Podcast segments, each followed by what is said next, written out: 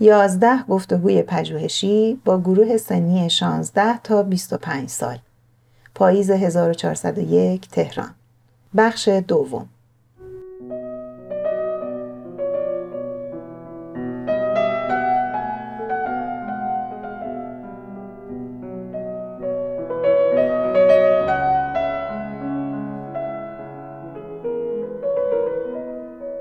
تو چقدر خودتو آدم مستقلی می‌دونی؟ دوست دارم مستقل باشم. از بچگی مامانم به میاد داده که مستقل باش. یعنی بچگی بهم میگفتش که ببین اگه جایی به بعد ما نیستیم. خودتی. خودتی و خودت. همون بچگی از گوشه کناره حرکتایی می‌زدم که حس کنم مستقلم. ولی نیستم. هنوز یه وابستگی هایی دارم. ببینید کلا اگه بخواید اگه چیزی تاثیر بگیری همه چیز خوب و بد داره. تو باید اونقدر عاقل باشی اونقدر فکرت بزرگ باشه خب؟ که بتونی خوب و بد و تشخیص بدی. رسانه این کارو می‌کنه که بد و خوب نشون میده خوب و بد نشون میده. تو باید انقدر عاقل باشی که بتونی اینا رو تفکیک کنی. یه چیزی داری به عنوان عقل شعور و وجدان. با وجدان تصمیم بگیر. اون وجدانه چجوری به وجود میاد؟ تربیت خانوادت. اصلا حس خودت. تو وقتی میری تو خیابون نمی‌دونم پول یکی رو ازش میدوزی ته دلت میگی حاجی پولشو دزدیدم. میشه بهت میگم؟ ناراحتش کردم. می‌فهمی چی ناراحت می‌کنه کسی رو.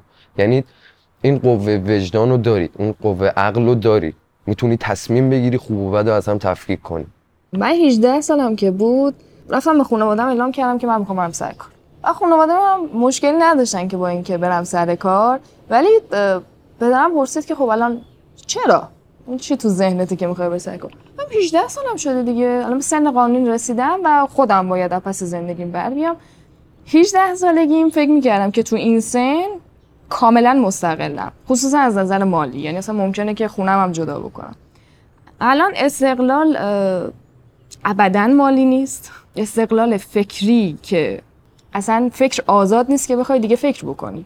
آدم یه برنامه می‌ذاره میگه مثلا من تو این هفته باید یه همچین کارایی بکنم. بعد احساس می‌کنی که سقوط کردی. وقتی می‌رسی خونه انگار بعد بری تو کما. مغز فقط باید استراحت بکنه. و متاسفانه الان تو این شرایطی هستیم که اصلا فکر نمی که بخوای استقلال فکری هم داشته باشی. کلا داریم نابود میشیم با این وضعیت.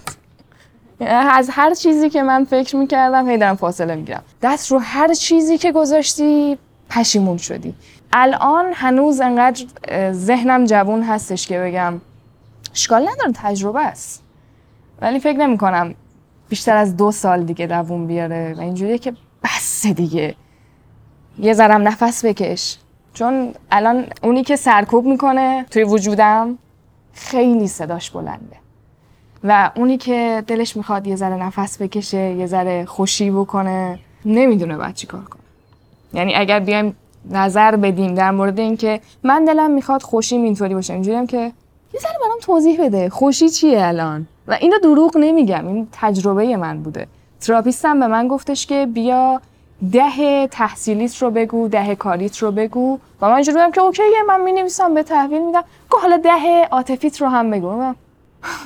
این آیدیه بدبخت داره چیکار می‌کنه؟ چیکارش کنم؟ آیدیه بدبخته آره ولی خب چیکارش کنم؟ الان خسته است. فکر کنم فکر کنم خسته است. نمی‌دونم. من حتی سر کاری هم که میرم من الان خودم آدم مستقلی نمی‌دونم. آخه بستگی داره که استقلال رو از چه جنبه هایی بررسی کنیم. جنبه های مختلفی از استقلال داریم. استقلال فکری استقلال مالی استقلال غیره. بستگی من از نظر فکری خودم آدم مستقلی می‌دونم به نوی و می‌دونم اندیشه ای که دارم از خودمه. در کنارش مثلا استقلال مالیمو نه نمی‌دونم. از خودم مستقل نمی‌دونم. حتی من سر کاری هم که میرم از طریق این بوده که مثلا بابام به هم یه کاری رو معرفی کرده رفتم انجام دادم و مثلا درآمد دارم. حس استقلال بود که می‌خواستم. در کنارش آزادی هم می‌خواستم و در کنارش چیز هم می‌خواستم. بیشتر بیشترین چیزی که ازش می‌خواستم احساس این بود که در نهایت در طی این مسیری که طی شد و بعدش من مثلا به قولی صالح شدم در طی این مسیر در نهایتی که احساس اعتمادی از طرف خانوادم به وجود بیاد که مثلا خانوادم به من اعتماد کنن روی من حساب باز کنن و بگم فلانی از پس خودش برمیاد اون حس اعتماد رو دارم میدم بهش. کار کردم ولی به خاطر پول نبوده بیشتر به خاطر یاد گرفتن اون کاره بوده. و حالا یه پول ریز دیگه خیلی حساب نمیاد یعنی به خاطر پولش کار نمی‌کردم. به نظرم نظرم کاملا مستقل از خانواده است. ممکنه بعضی وقتا هم نظر باشیم ولی دلیلی نداره که نظر اونا به نظر من القا شده باشه. ممکنه یه چیزایی باشه که من خودم یاد گرفته باشم که پدر یا مادرم یاد نگرفته باشه. نظر من این نیست که من یه چیزایی رو بلدم اونا یه چیزایی رو بلد نیستن. اونا خیلی چیزا بلدن که من بلد نیستم. ولی درباره چیزایی که بلدم رو سعی می‌کنم بهشون بگم.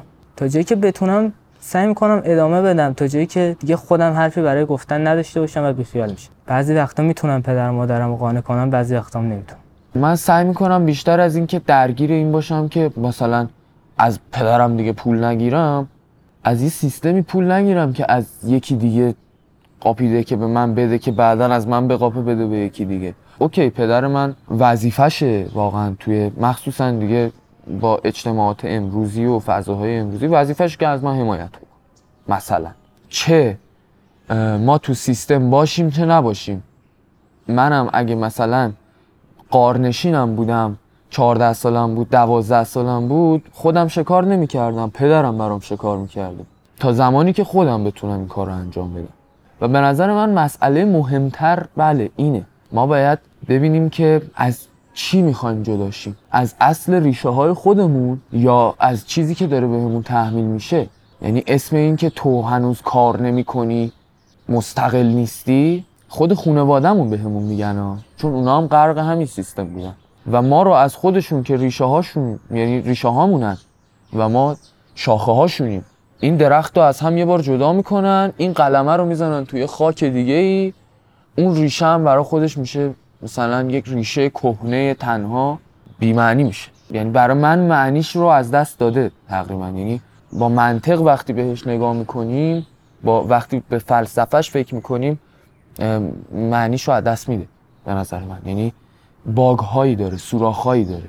ایدئاله ایدئال ترینه که حالا در قدم های بعدی این یک طبیعت یک آدمیه که می‌خواد مسیرش رو خودش کشف بکنه. خب؟ آره من خارج از تهران می‌تونم بدون هزار تومن بیشتر از یک ماه و نیمم زندگی کنم. ولی در تهران بعضی وقتا آدم نیازهایی داره که از هیچ جای دیگه به جز سوپرمارکت نمی‌تونه دریافت کنه. این همون چیزاییه که میگم ما رو محدود کرد.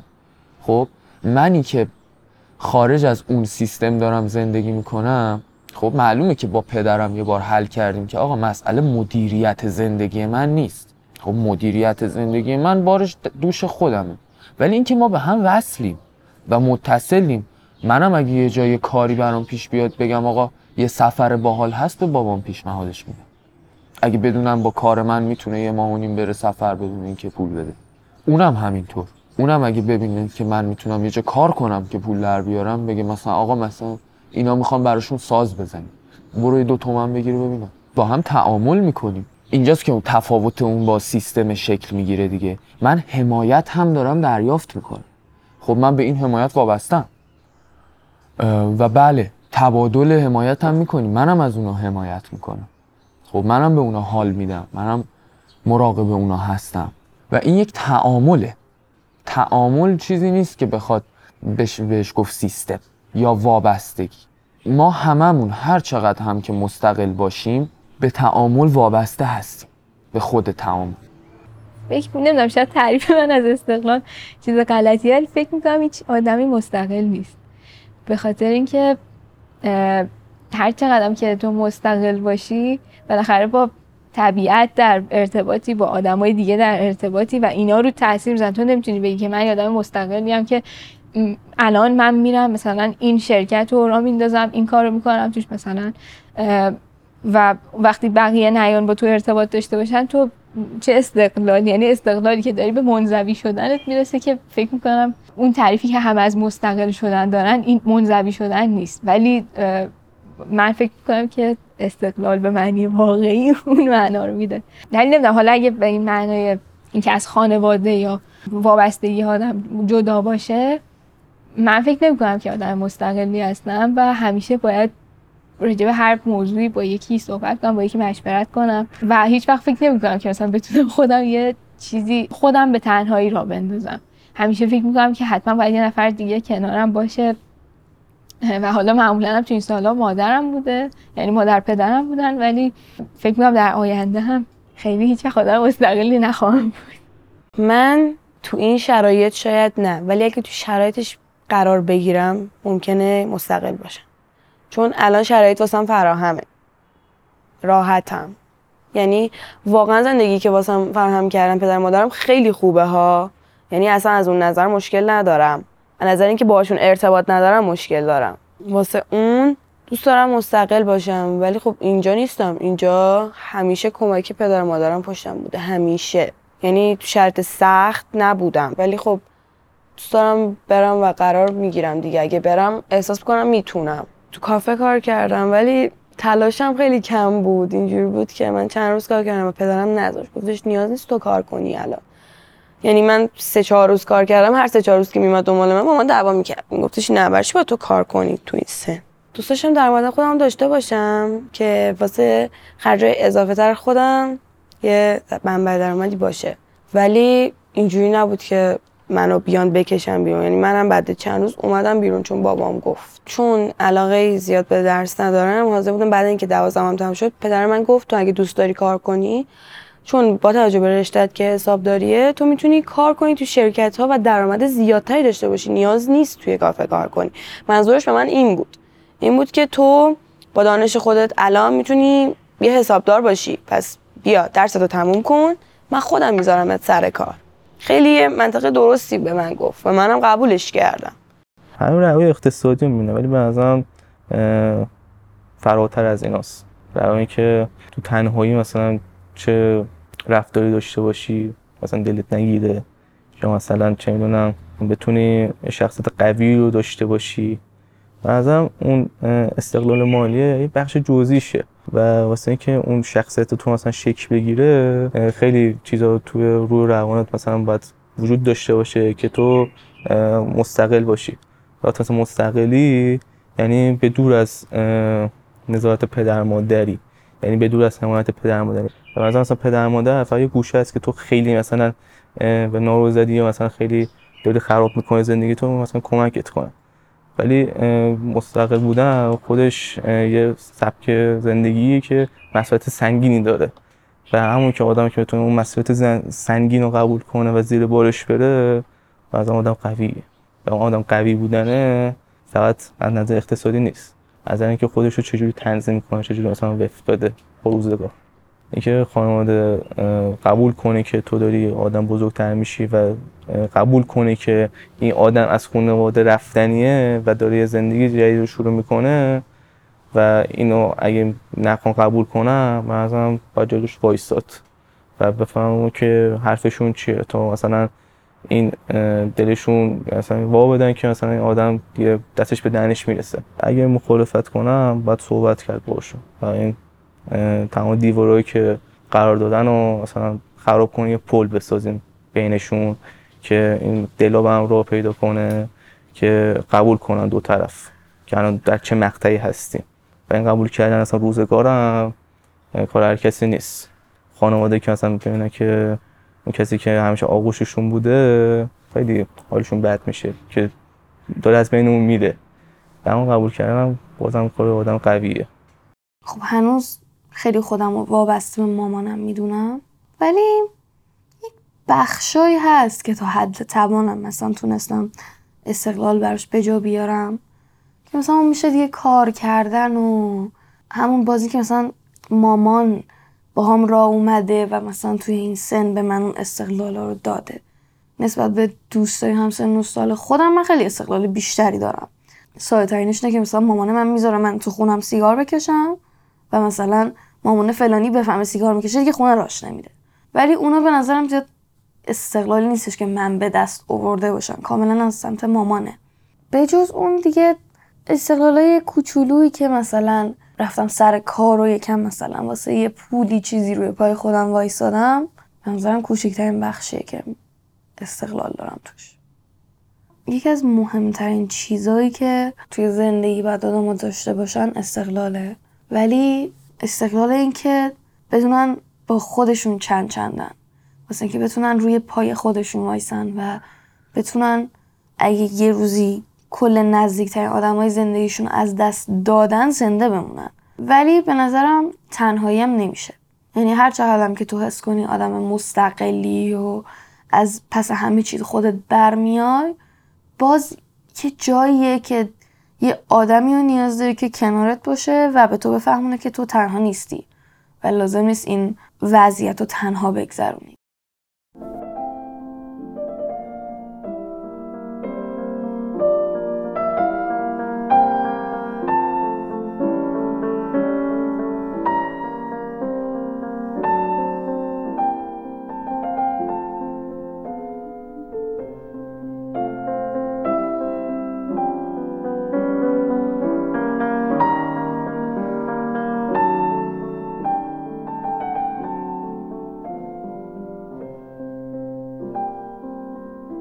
می‌کنی برای کارهایی مثل پیرسینگ و تتو که روی بدنت انجام میدی باید اجازه بگیری؟ از دوازده سالگی پیرسینگ زدم موهامو رنگ کردم. مادرم مثلا خودش برد من این کارو کرد. عقیدش این بود که من می‌ذارم هر موقع که می‌خوای این کار انجام بدی که بزرگتر شدی یهو این نتره که تو یعنی مثلا بعد یه تایمی نری یهو این کار انجام بدی. شاید الان انجام بدی یهو دیگه نیاز نباشه پنج سال دیگه انجام بدی. یعنی یه تصویر کوچیکی از من دارن که بچه ماست و یکم فرق داره. ما راهشو باز می‌ذاریم. آخه حالا جدا از اینکه بخوام رو توضیح بدم یه حالت خانوادگی داره به نظرم. می‌دونم که از اجتماع تاثیر می‌گیره ها ولی انقدر خانوادگیه که نمیشه اونقدر کلی گفت. مثلا خود من اجازه ها رو نمی‌گیرم. یعنی یا مثلا حتی تو جوامع خارجی هم به نظرم هستن کسایی که اجازه رو باید بگیرن. آزادترین جامعهش و انقدر به اون گذشته خانوادگی به نظر مربوطه کاملا برمیگرده به اینکه مادر طرف چجوری بزرگ شده. و نمی‌تونم اصلا تو ذهنم تطبیقش بدم به حالت اجتماعی که مثلا اونا چون 18 سالگی قانونی این قضیه ها هست و حتی کسایی هستن که مثلا 18 سال هم رد می‌کنن و باید اجازه رو بگیرن. این آگاهی که درباره بدن وجود داره اصلا ربطی به سن آدما نداره چون یک چیزیه که آگاهی از تجربه میاد آگاهی از مطالعه میاد و مطالعه و تجربه کمترین ارتباط با سن رو داره و بیشترین ارتباط با محیط رو. محیطی که من توش رشد کردم آگاهی بیشتری به من داده نسبت به بغل دستی من تو مدرسه. محیطی که یه آدم سی ساله توش رشد کرده که مثلا هزار تا مسافرت تو اون سی سال رفته خیلی فرق داره با کسی که سی سال توی یک مکان بوده اصلا نمیشه آمار رو بر طبق اینکه چقدر زمان گذشته حساب کرد. چون توی یک سال برای هر انسانی می‌تونه اتفاقای خیلی متفاوتی بیفته. نه واقعا. خیلی مخالفم نسبت به این که مثلا کسی که بخواد پیرسینگ بزنه از کسی بج... مثلا بخواد اجازه بگیره یا هر چی. ولی خب واقعا زیر سن 18 سال بچه ها نمی‌تونن مانور زیادی روی این قضیه بدن اگه خانواده مثلا پذیراش نباشه. چون به حال دارن توی چارچوب مزخرفی زندگی می‌کنن و اون مامانه یا بابا حس می‌کنه که حرف حرف منو تو اگه مثلا 16 سالگی پیرسینگ بزنی دیگه دو سال دیگه نمیشه جمعت کرد دیگه. به نظرم واقعا یکی از دلایلی که خب خانواده ها نگرانن که مثلا زیر سن قانونی مثلا بچه ها پیرسینگ تتو بزنن اینه که ممکنه نظرشون عوض شه. ممکنه یه کاری با بدنشون بکنن که جبران ناپذیر باشه. و خب این بد نیست این درسته من اینو قبول دارم. ولی کنترل کردن این قضیه و دیالوگ برقرار کردن درست راجع به اینکه آقا من به تو میگم این پیرسینگ رو نزن به خاطر این دلیل و این دلیل و این دلیل با اینکه آقا من به تو میگم این پیرسینگ رو نزن چون بزنی دیگه خونه راد نمیدم غلط می‌کنی پیرسینگ بزنی خیلی فرق داره. ولی در کل به نظرم پیرسینگ تتو هر چیزی که رو بدنت باشه باید تصمیم تو باشه. بله ولی وقتی که عقلت برسه که داری چه تصمیم میری تو اگه پیش پیرسینگ کاری بری که کارشو بلد نباشه پیرسینگ می‌تونه عفونت کنه. می‌تونه کلوئید بزنه. می‌تونه عفونت اگه مثلا نمی‌دونم پیرسینگ ابرو باشه یا جایی باشه که نزدیک سر باشه باعث اختلالای جدی شه و چرکش به حتی مغزت بزنه.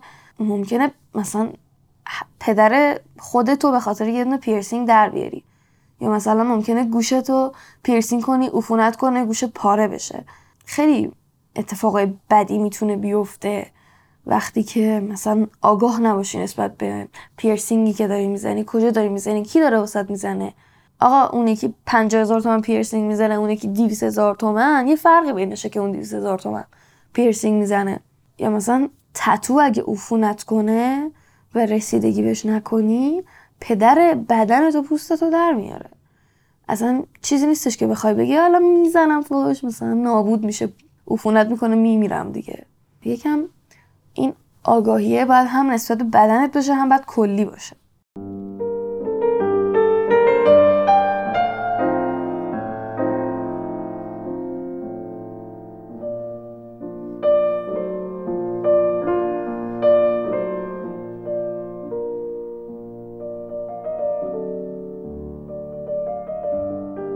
آیا برای تو و دوستانت دوگانگی جنسیتی چطور برقراره؟ آیا قائل هستین یا چی راجبش فکر می‌کنین؟ یکی از ویژگی هاش جنسیت واسش مهم نیست. یعنی صرفا اینکه تو دختر باشی یا پسر اصلا واسش مهم نیست. اینکه چه علایقی داری نمی‌دونم علایق جنسی چیه؟ واسش مهم نیست. کاملا مقلت میشینه باد شروع می‌کنه به صحبت کردن افکارشو باد منتقل می‌کنه. یه جنسیت چرا باید شهروند درجه دوم مملکت خودش باشه؟ این اصلا چه معنی داره؟ و وقتی این اتفاق میفته من مردم دارم آسیب می‌بینم. رژی جک می‌گفت وقتی یک جنسیتی توی کشور خودش سطح پایین تره ناخداگاه کیفیت کل مملکت رو داره میاره پایین. و می‌گفت این حرفیه که ما اروپایی ها یادمون رفته. اینو شما دارید به ما هم یادآوری می‌کنید. اینکه برابری چرا مهمه اصلا؟ خب برابری برای همه ما مهمه. فقط برای اون جنسیتی که ضعیفتر واقع شده قرار نیست که مهم باشه. اصلا معنیش این نیست. حرفم اینه که هر خیلی فردی تره به نظرم. این کلی نگری جنسیتی به نظرم اشتباهه. این حرفم اینه که من مثل آچار میمونه دیگه. یه آچاری به درد مثلا یه پیچی به درد یه مهره می‌خوره. فکر من تجربه من یک جایی به کار میاد که ربطی به جنسیت هم نداره. قدرت من یک جایی به کار میاد که ربطی به جنسیت هم نداره. قدرت یک مرد یه جایی به کار میاد که ربطی نداره که یه مرد.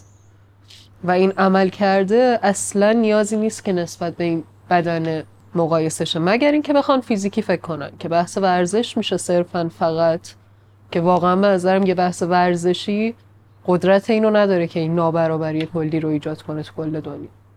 به نظر من اگر بخوام از لحاظ تجربه خودم تو روزمرم آدم های دور خودم به هر حال با جنسیت های متفاوتی وجود داره که ما با هم ارتباط برقرار می‌کنیم.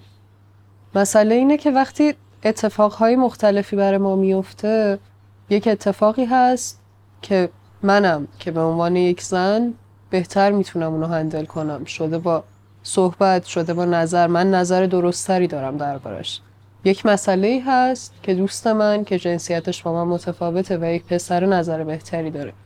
و این صرفا از لحاظ فکری مسئله ای نیست که من زنم و مردم. مسئله اینه که من چه تجربه ای دارم. مسئله اینه که من تا الان تو این 17 سال چی یاد گرفتم؟ چی می‌تونم بگم؟ و توی جامعه هم همینه. یک مسائلی هست که انسانهای متفاوتی از هیتهی که شروع کردن به زندگی کردن می‌تونن حلش کنن.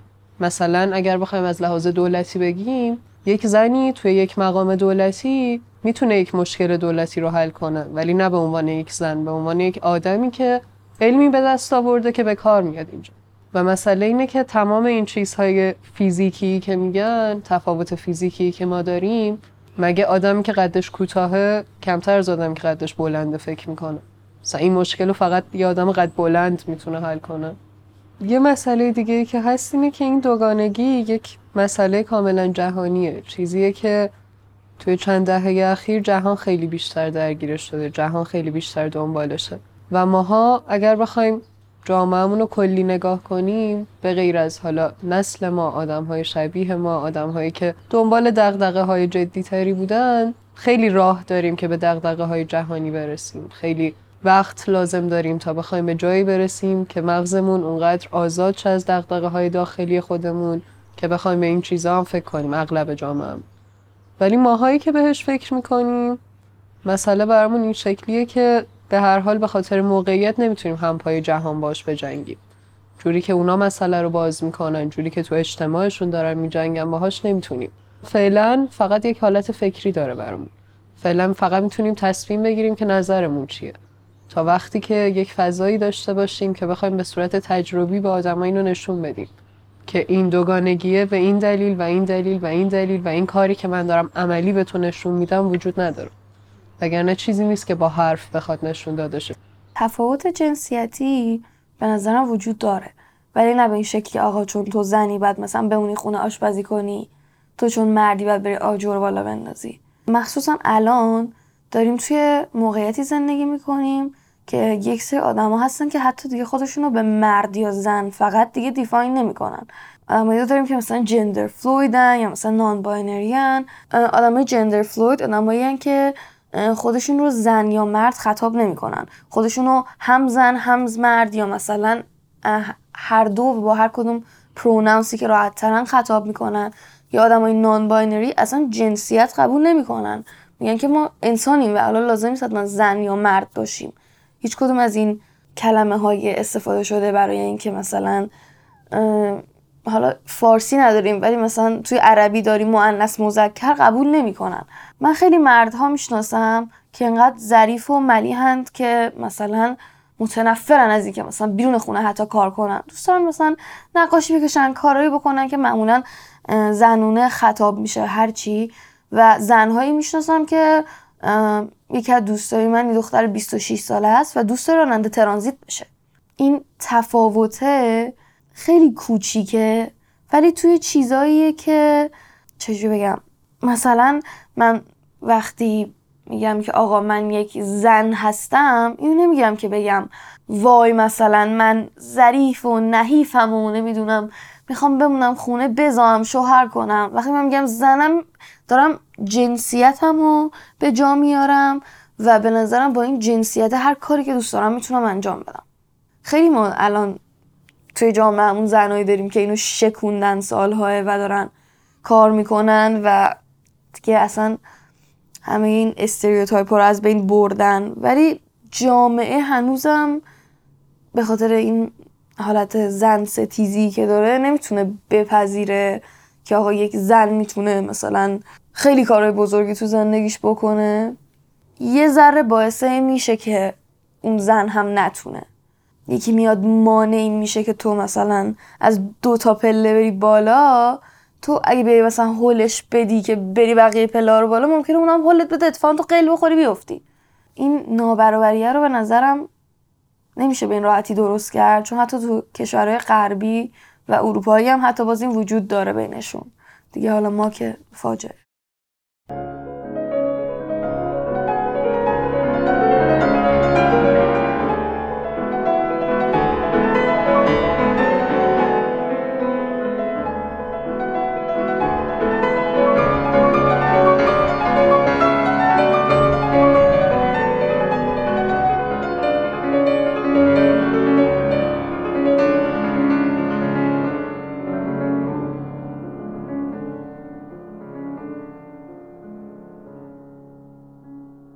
فکر می‌کنی تو دوستات از غرب الگو برداری می‌کنین؟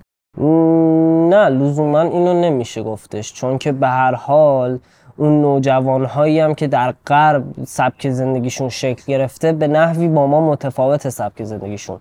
ما علمان هایی داریم که مثلا اونا ندارن و اونها هم علمان هایی دارن که ما نداریم. به همین تب نمیشه گفتش که سبک زندگی ما تقلید شده و برگرفته شده از سبک زندگی نوجوانان غرب جهانه. کوچکترینش بخوام اشاره کنم این گیلیم مثلا اصلا چیز گیلیم مثلا در اون فهم اونا وجود نداره یا مثلا چایی که ما ایرانی ها می‌خوریم هنوز هم برای خودمونه. یا مثلا طرز ساختمون هامون شکل ساختمون هامون معماری که ما داریم متفاوته. لباس پوشیدن ماها متفاوته. مثلا مثلا یه سبکی هستش که مثلا یه سری نوجوان های ایرانی شبیه ده هفتاد آمریکا هن. ولی خب باز هم سبک لباس پوشیدن این نوجوان هایی که به گونه شبیه ده هفتاد آمریکا هم باز هم با اونا خیلی فرق می‌کنه و متفاوته. و یه سری المان المانهای ایرانی رو در نهایت در خودش داره یه سری المان شرقی اگه بخوام درست‌تر بگم چون به هر حال انسان شرقی انسان متفاوتی از انسان غربی. انسان غربی انسان منطقی و عقلانی و ریاضیاتی در نهایت. انسان شرقی انسانیه که شاعر عاشق احساساتیه. درست و غلط بودن؟ به نظرم هیچ جوره نمیشه از یه جای دیگه تحمیل بشه. هر کسی باید تو فکر خودش با دغدغه‌های خودش زندگی خودش برسه که درست و غلط چیه. منم همین حالت رو دارم. به نظرم غرب زدگی نیست مسئله که غرب گذاشته باشی بالا و بخوای بری سمتش. حتی حالت پناه بردن به غرب هم وجود نداره. یک سری چیز وجود داره که جوامع غربی امتحانش کردن اعمالش کردن آزمودنش و درست بوده. باعث رضایتشون شده باعث بالا رفتن طول عمرشون شده باعث پیشرفتشون توی همه چیز از علوم تا هر چیز دیگه شون شده. و ما می‌خوایم به صورت تفکیکی اونو برداریم و اینجا اعمالش کنیم. نمی‌خوایم شبیه اوناشیم به صورت تفکیکی یعنی اینکه من نمی‌خوام دوازده شب مست تو خیابون را برم. ولی می‌خوام برم سینما و یک فیلمی رو بدون اینکه همه چیش پوشیده شده باشه و یک خط مشخصی رو طی کنه چون تنها خطیه که می‌تونه تو سینما طی کنه ببینم. می‌خوام راحت تر برم دانشگاه. از مسیرش گرفته تا تو کلاس درسم.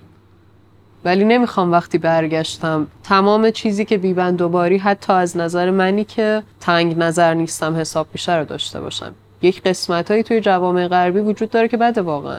یه حالت از اونور بوم افتادگی وجود داره. تعادل نداره به هر حال. و اینجا هم قطعا اون تعادل رو نمیشه ایفا کرد. ولی حداقل میشه یک هنجارای مشخصی رو ازش برداشت. یه چیزایی که واضحه که لازمه. و اصلا بحث این نیست که الگو گرفتنه. با عقل انسانی کاملت فکر می‌کنی و واضحه که اینو نیاز داری. نیاز بشریه که اونا بهش رسیدن و من بهش نرسیدم و چون اونا زودتر رسیدن به این معنی نیست که دارم ازشون الگو می‌گیرم. این جامعه از لحاظ فکری چندین ساله که هیچ پیشرفتی نکرد و یک جایی مونده.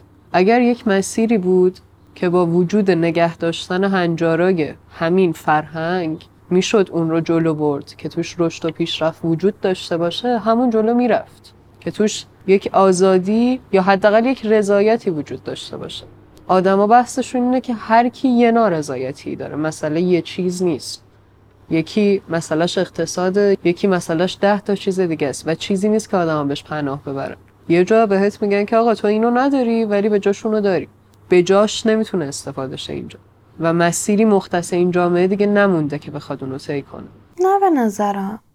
یعنی خب قسمت های کوچیکی هست از جامعه های دیگه که توی جامعه ما وجود داره. ولی اگه چیزی هم هستش که از مثلا غرب برداشته شده اتفاقا برداشته شده ایرانی تیزه شده و مثلا الان بین مردم جا افتاده. یه اسکیت پارکی هست نهج البلاغه که من همیشه میگم اگه یه نفر به من بگه خارجی که مثلا کجای شهرتون کجای کشورتون بیشتر شبیه ماه میبرمش اونجا. به خاطر اینکه از نظر استایل از نظر وایب از نظر گرافیتی رو دیوار اصلا فکر نمی‌کنی کف تهرانی. فکر می‌کنی مثلا الی دارین با بچه ها اسکیت می‌کنین. بازم توی اون فضا که به نظر من نزدیک ترین حالت به چیزی که مثلا غرب دارن بازم آدما خودشونن.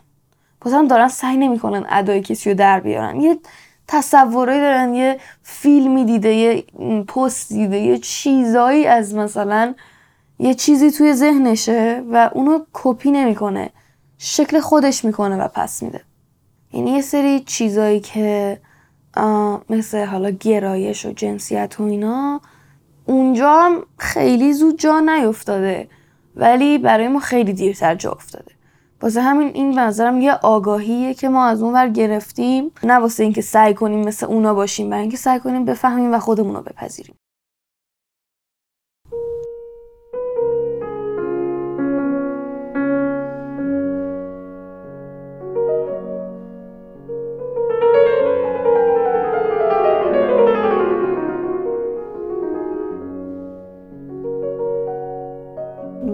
چیا عصبانیت می‌کنه؟ فقر فرهنگی فقر مالی. نبود غیرته نبود ناموس پرستیه این اجباره که هست این دروغه که اتفاق میفته اینو رو عصبانی می‌کنه. هر کس دیگر عصبانی می‌کنه. فقط ما نیستیم. کل آدمان این چیز اذیتشون می‌کنه. به اینکه یک نفر سومی یا یک نفر دیگری بخواد توی زندگیش دخالت بکنه بخواد حقشو مصادره بکنه بخواد فضاهاشو محدود بکنه حتی در زندگی روزمرهش تاثیر بذاره. حالا این می‌تونه مدرسه باشه می‌تونه مقام بالاتری باشه می‌تونه مقام پایینتری باشه. طبیعیه که آدم خشمین باشه و بخواد برای خشمش کاری بکنه. بیشتر دخالت و سوء استفاده است که من عصبی می‌کنه بذارید اول از دخالت شروع کنیم. دخالت کردن به نظر من یعنی اینکه تحمیل راه حلی.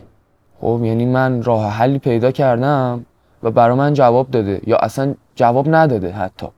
ولی می‌خوام اون راه حل رو به شما هم تحمیلش کنم. می‌خوام شما از مسیر خودتون خارج بشید. بارها اتفاق میفته حتی با خانواده هامون اتفاق میفته. راه حلی که بهمون به پیشنهاد می‌کنن راه حل ما نیست و پیشنهادشون فراتر از پیشنهاد میشه. می‌رسه به دخالت. احساس عصبانیت هم به خاطر ماجرای اجبار بود و اینکه همه قبول کرده بودن اینو. یه کلاسی می‌رفتم من که خیلی استاد سختگیری داشتم و همیشه فرق نمی‌کرد که مثلا چه اتفاقی میفته مثلا خطر این بود که خیلی مثلا برخورد قاطعی بشه با آدم و اینا. و من احساس می‌کردم الان که از اون جو فاصله گرفتم احساس می‌کنم که دیگه فهمیدم که اون اجبار اون عصبانیتی که به اجبار مثلا روی من اعمال می‌کردن باعث می‌شد که من اصلا نتونم یاد بگیرم. یعنی می‌گفتم که عین مثلا فقط تکلیف بود برام که هر هفته برم اینو تحویل بدم و اصلا به پروسم فکر نمی‌کردم. یکی از چیزهایی که خیلی عصبانی می‌کنه معمولا زل زدن آدم هست. یعنی مثلا توی فضاهای عمومی مثل مترو یا بیارتی همیشه آدم به من زل می‌زنن. خیلی قیافم همیشه یه عجیب غریبیه. چون خودم و پذیرفتم واسه خودم اونقدر مثلا ناراحتم نمی‌کنه که مثلا وای مثلا کاش من موهام و فلان می‌کردم که کسی زل نمی‌زد. بیشتر عصبانی می‌کنه که تو چقدر بیشعوری که اینو نمی‌فهمی.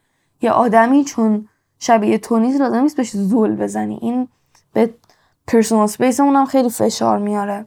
یا خیلی شده زیاد به خاطر اینکه موهام مثلا پسرونه بوده. آقا پسر تو خیابون صدام کردن یا مثلا یه دفعه که خیلی عصبانی شدم اردوی مدرسه برده بودمون پارک آبی و یه آدم عملا اومد و مثلا مایوی منو گرفت و کشید و اینجوری بود که تو مگه پسر نیستی؟ مثلا چرا مایو تنته؟ چرا اینجایی؟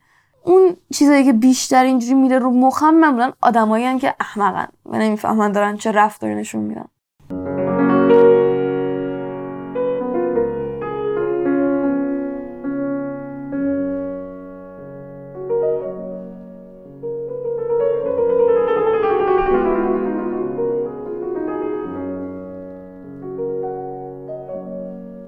تجربه تو از احساس تحقیر چیه؟ تحقیر به نظر من از ضعف آدمی که تحقیر میشه نمیاد. از ضعف آدمی که تحقیر می‌کنه میاد. برای مثال رفیقی من داشتم که یه سال من خودم بزرگتر بود. با سوادتر از منم بود. ولی کن مسئله ضعف شخصیت بود. به جای اینکه با هم تعامل کنیم گفتگو کنیم سوادمون رو به اشتراک بذاریم تجربیاتمون رو به اشتراک بذاریم تبدیل شده بود به یک مبارزه قدرت که به تحقیر همدیگه می انجامید آره می‌رسید به اینکه رفیق رفیقش رو تحقیر کنه. خب یه نمونه خیلی جزیش این بود که من با دوستای دخترم به مشکل میخوردم. به سر همه چی سر مشکلاتی که مثلا من ازشون کوچیکتر بودم. من با بزرگتر از خودم همیشه دوست بودم. همیشه. و خب یه ذره حس بدی به هم داشت حس راحتی نبود. یکی دیگهش این بود که من کسی رو دوست داشتم که خب از خودم بزرگتر بود و استرس به من می‌داد. اذیت می شدم تو مسئله. تو مواردی که کوچکتر بودم آره. این چیزی که اذیتم می‌کرد این بود که واقعا تو بعضی از موارد تغییر می شدم و اینجوری نبودم که دفاع کنم. باعث شد که من استرس بگیرم و اون تغییر باشه و نتونم جواب بدم. نتونم کاری کنم.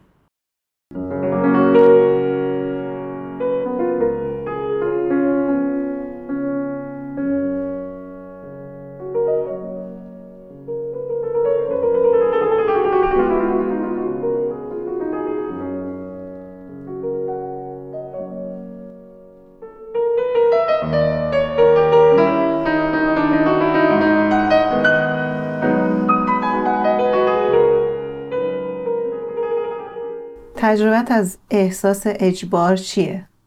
یه اجباری که هست تو تو خیابون که میری نمی‌تونی راحت باشی. طرز لباس پوشیدن آدم. برو اصلا لباس نپوشه. فرقی نمی‌کنه. نوع حرف زدن آدماش یکی از با این لحجه حرف می‌زنه. مثلا با یه زبون دیگه حرف می‌زنه. مثلا من الان دارم با این ادبیات با شما حرف می‌زنم. اصلا فوش میدم مهم نی. مهم اینه که من دارم حرفمو می‌زنم. اجبار یکی از همون چیزاییه که با من و دوستام بزرگ شده ولی تازه شناختیمشیم که یکی همیشه کنارمون بوده. اجبار باعث شده که من عملا هیچ دوستی توی ایران ندارم و همشون مهاجرت کردن. این جنس از رابطه یک اجبار عجیبیه که فکر نمی کنم قابل توضیح دادن باشه. خیلی عجیبه که برای ارتباط گرفتن با کسی که خیلی بهش نزدیکی باید فیلتر شکن روشن کنی. باید ساعت تنظیم کنی. اجبار باعث شد که من یکی از دوستامو توی 27 سالگی به خاطر کرونا از دست دادم. یک جوون فوق اجبار باعث میشه که این بخش از کتاب رو اصلا ندونی که وجود داره این فیلم رو ندونی که وجود داره این فکر رو ندونی که می‌تونی بکنی. شاید ما ندونیم که می‌تونستیم چجوری زندگی کنیم ولی قطعا می‌دونیم که می‌تونستیم این انتخاب رو نداشته باشیم. نمی‌دونم تو فرهنگ های دیگه مردم رو چجوری زندگی می‌کنن. این که تو سرت باشه که تو داری کنترل میشی خیلی عجیبه. ممکنه من توی یک فرهنگ دیگه توی یک کشور دیگه همین آدم باشم. همینا رو انتخاب بکنم. ولی اینکه خودم انتخاب بکنم با اینکه فکر کنم که از بیچارگی که داری اینو انتخاب می‌کنی خیلی فرق می‌کنه. اجبار بیشتر از دروغ آدم رو عصبانی می‌کنه اگر اجباری نباشه تو این دروغ رو شنیدی و گزینه داری که تغییر بدی. ولی وقتی که اجبار هست مجبوری که بگی باشه تو دروغتو بگو. و من مجبورم که گوش بدم. شاید هم مشکل از اجبار نیست. مشکل از اینه که ماها اواخر هفتاد تا اواخر هشتاد من اصلا از نودی ها خبر ندارم. به طرز عجیبی احساس می‌کنیم که جهان جهان آزادیه. هر کس هر کاری دلش بخواد می‌تونه بکنه. و مشکل اصلا از اینجا شروع میشه. چرا ما نباید مثل بقیه فکر می‌کردیم؟ شاید نجاتمون بده ولی فعلا داره عذاب میده. اینکه یه نفر تصمیم می‌گیره که بره تو دل همه چی و همه فکر کنن که این اصلا احساس نامیرا بودن می‌کنه به خاطر اینه که به هر جا نگاه می‌کنه فقط اجباره. در صورتی که یه چیز تو مغزش داره میگه جهان جهان آزادیه. تو هر کاری دلت بخواد باید بتونی بکنی و من نمی‌دونم قبل از این هم بوده یا نه ولی من از یک جایی به بعد توی هم سن و سالهای خودم دیدم که اصلا به شعار تبدیل شد که جهان جهان آزادیه. هر کس هر کاری دلش می‌خواد بکنه. ولی خب این حرفه. این نگاه از بالایی که دارن این که ما باید بگیم شما چیکار کنید. هر چی که ما میگیم درسته هر چیزی که شما میگید غلطه. اگه بخوام از اجبار حرف بزنم من فکر می‌کنم چیزی که برای من خوبه برای تو هم خوبه حتما. و مسئول اینم که اینو به تو منتقل بکنم. چه با تخریب شخصیت تو چه با اجبار کردن راه حل خودم چه با سلب حق تو برای انتخاب کردن برای زندگی کردن. به نظر من همه اینا یه ریشه داره. من این موضوع که فشار رو از هر جهت قبول ندارم و این- شکلی باش کنار نمیام چون این تا اینجای غلطه. فشار باید تو زندگی آدم باشه. اصلا هست. شاید به چش نیاد. شاید همین که از من پا میشم میرم چه می‌دونم. میرم سر کار. یارو به من میگه آقا چرا دیر اومدی سر کار؟ همون داره به من میگه که آقا جان تو فردا باید زود بیای. این خودش نوع فشاره. حالا چه تو دو دقیقه دیر اومده باشی چه نیم ساعت. لطفا مثلا لباس فرم تو درست بپوش. چه اینو ده بار با خنده به من بگن چه ده بار با دعوا و کتککاری به من بگن. این به نظر اسمش نظمه. محدود کردن آدما نیستن. اسمش قانونه. به جایی به کسی آسیب نمی‌زنه. باعث میشه آدم اصلا اعتماد به نفس داشته باشه. واسه من همینه. من اگه این فشار این که رو من وارد نمی‌شد که آقا جان چه می‌دونم یه سری چیزای معمولی که آقا جان درس تو بخون به یه جایی برسی آقا ورزش تو بکن که به اینجا برسی. من که هم دارم خودم میرم میگم آقا من خوب شد گوش کردم بعضی وقتا. من این مثال در مورد اجباری که منو محدودم کنه محدود به نحو بد مثل اینکه یکی در مورد پوشش من نظر بده در مورد مدل موم نظر بده در مورد چه می‌دونم گردن بندی که میندازم گیر بده به من این واسه من این این یه فشار این, این یه چیز دیگه است. اینکه صبح هر کسی آقا جان یک گلدون بگیره دستش باشه بیاد بیرون این نظم نیست. یا با چه مدل مویی بره مدرسه؟ این قانون نیست. این اجباریه که یعنی یه ایده تو خالیه پوکه. هیچ منطقی پشت سرش نداره. مدرسه سیستم آموزشی. به زور چیزایی که به درد نمی‌خوره رو خوندن به زور کتابای چرت و پرت خوندن.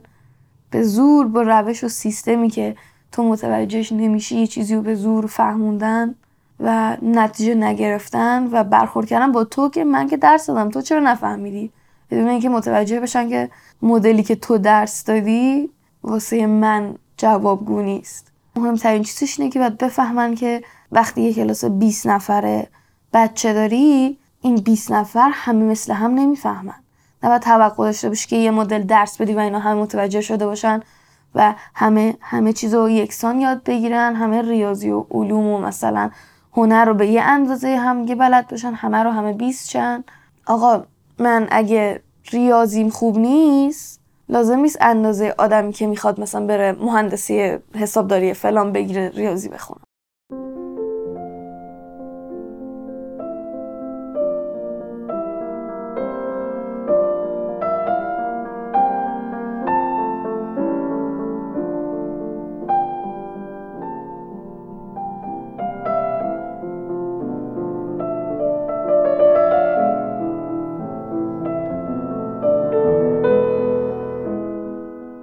درباره دروغ چی فکر می‌کنی؟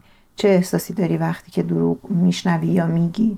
من یه چیزی نوشته بودم می‌گفت که راستشو بخوای دروغ زیاد میگم. دروغ یه ثانیه است. ازم نپرس اهل کدوم داتی هم. هنوز نپرسیدن ازم دونه دونهشو وا میدم. دروغ یه چیز عادیه. یعنی چیزیه که تو کوچیک و بزرگشو میگی بالاخره تو زندگی. یعنی فرقی نداره. دلیلشو می‌پرسم. چرا دروغ میگی؟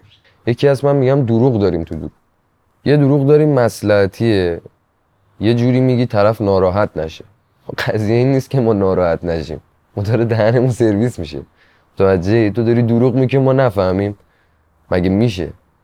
نمیشه دیگه.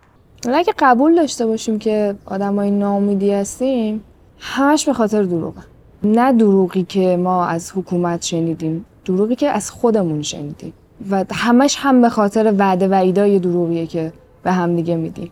کارمند به همکارش رئیس به همکارش من به سوپرمارکت سوپرمارکت به نونوایی. یعنی توی بحثای خیلی کوچیکی از زندگیمون عادت کردیم وعده وعید میدیم و اگر هم زدیم زیرش میگیم کی به من رحم کرد. هیچ فرصتی هم دیگه به هم دیگه نمیدیم. اصلا اینکه حالا اشکال نداره درست میشه این فرق می‌کنه. نه مگه بحث یه نفر دو نفره؟ تو با هر کس که ارتباط داشته باشی یا آلگی اخلاقی اینجوری داره. که قطعا به تو یه وعده میده و می‌زنه زیرش مگه چند بار میشه به یه نفر فرصت داد؟ این مهمترین دروغیه که داریم هممون به هم دیگه میدیم. منم مطمئنا الان یه نفر دیگه از من شاکیه. مطمئنا منم یه همچین دروغی میگم چون انگار که به خوردمون رفته.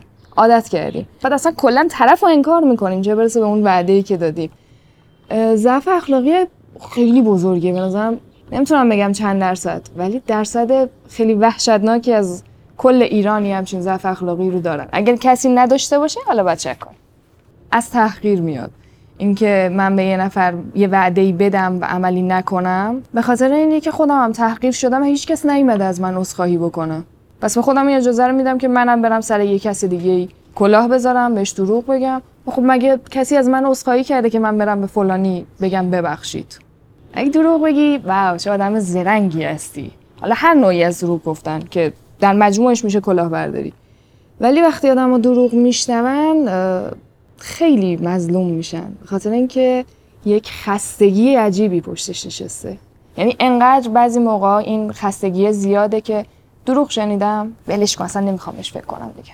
عصبانی شدیم هممون که حالا فکر می‌کنم به خاطر ضعف سیستم بوده که دروغ شنیدیم عصبانی شدیم به خودمون راه دادیم و سرکوب کردیم. ولی بالاخره این سرکوبه یه جایی کار دست میده دیگه. مسئلهش اینه که تو اول داری توی این قضیه به خودت دروغ میگی. یه وضعیتی وقتی می‌بینی بعده نمی‌تونی به خودت تلقین کنی که این خوبه. اون کسی که اصرار می‌کنه روی دروغش اون دروغش براش نفت داره و باعث میشه که کارش به جلو پیش بره راحتتر کارش رو انجام بده. دروغ راه حلیه برای پوشوندن اتفاقات و خط واقعیت. یعنی مسیر واقعی. داره طی میشه و ما میایم یهو یه پارچه می‌کشیم روش به اسم دروغ. و این خب اختلال جدی ایجاد می‌کنه طبیعتا. بستگی داره که کی داره دروغ میگه. خیلی مهمه که کی داره دروغ میگه. و هر چقدر دروغگو بزرگتر باشه دروغش بزرگتره و تاثیرش بیشتر. فضای بیشتری رو پوشونده. به نظر من طبیعیه که هر انسانی دروغ گفته. و من اگه دروغ نمی‌گفتم که دروغ گفتن رو نمیشناختم هیچ من تقریبا هیچ دروغی رو مستحب نمی‌دونم. به خاطر اینکه میگم راه حل نیست. می‌تونم ازش بپذیرم که بگه به خاطر مصلحت خودم به تو دروغ گفتم. به خاطر خواست خودم به خاطر نفع خودم به تو دروغ گفتم. و اون موقع کاملا برای من شناخته شده پذیرفته شده است. چون در نهایت داره راستش رو به من میگه. ولی کن اینکه بگه نه مصلحت در این بود که من به تو دروغ بگم اصلا معنی نداره برام. فکر نمی کنم که اصلا راه حل می‌تونه دروغ باشه هیچ وقت. تجربم از دروغ شنیدن مثلا با یه دختری آشنا شدم که سنش خیلی از من بیشتر. ما خیلی سریع با هم رفیق شدیم و راه افتادیم و به چرخیدن و به زندگی کردن. ولی کن این وسط مسئله وجود داشت. درسته که من پذیرفته بودم که اوکی من سنم پایین تره با رفیقمون اوکییم اونم اوکیه و مثلا داره پیش میره و مشکلی پیش نمیاد. در حالی که صرفا یه پوشش بوده. یعنی اون بخشی از رابطه بخشی از زندگیشو به عنوان یک آدم بالغ از من پنهان کرده. می‌تونه اسمش رو بذاره دروغ مصلحت آمیز اون آدم. بگه مصلحت در این بود که مثلا من به تو نگم ناراحت چی در حالی که باز برمیگردیم به بحث قبل دیگه. چرا از دروغ انقدر خشمگین میشن بیشتر از اجبار. اولا که طبیعیش وقتی آدم دروغ میشنوه یه احساس ضعف و احساس کمهوشی و احساس احمق بودن بهش دست میده در وهله اول. اعتماد کرده از اعتمادش سوء استفاده شد. خشم طبیعتا عصبانیت که راجبش داریم حرف می‌زنیم امروز و درگیرشیم پیش میاد. و بعدش پذیرش این که ما احمقه نبودیم. ما صرفا سعی کردیم با قواعد واقعی زندگی با جریان واقعی زندگی بریم جلو. جریان واقعی زندگی به نظر من جریانیه که بیشیل پیله است. مثل کف دسته صافه ما چیزی رو از هم پنهان نمی کنیم توش. ما به هم چیزی رو اجبار نمی کنیم ما زور به هم وارد نمی کنیم ما داریم گفتگو می کنیم ما در کنار هم داریم حرکت می کنیم و خب احساس می‌کنی که یارت، partner ت، رفیقت، مادرت، پدرت، رئیس جمهورت از این line خارج شده. می‌فهمی که خب تو احمقه نبودی الزامه بین دروغ و اجبار اگه بخوام بگم کدوم بیشتر اذیتم می‌کنه و خشمگینم می‌کنه حالا مشخصا دروغ برام سنگین تره حتی فرصت تعاملم به ما نمیده. ولی اجبار می‌تونه داشته باشه. می‌تونی تو فرصت تعامل داشته باشی. فرصت گرفتن حق تو داشته باشی. ولی وقتی دروغ میشنوی تو از حق خودت بیخبری تو نمی‌دونی که واقعیت چیه برای همین صحبتی بحثی هم راجبش نداری. می‌تونی بشی آدم بده اصلا. می‌تونه آدم بده تو باشی نه اونی که دروغ گفت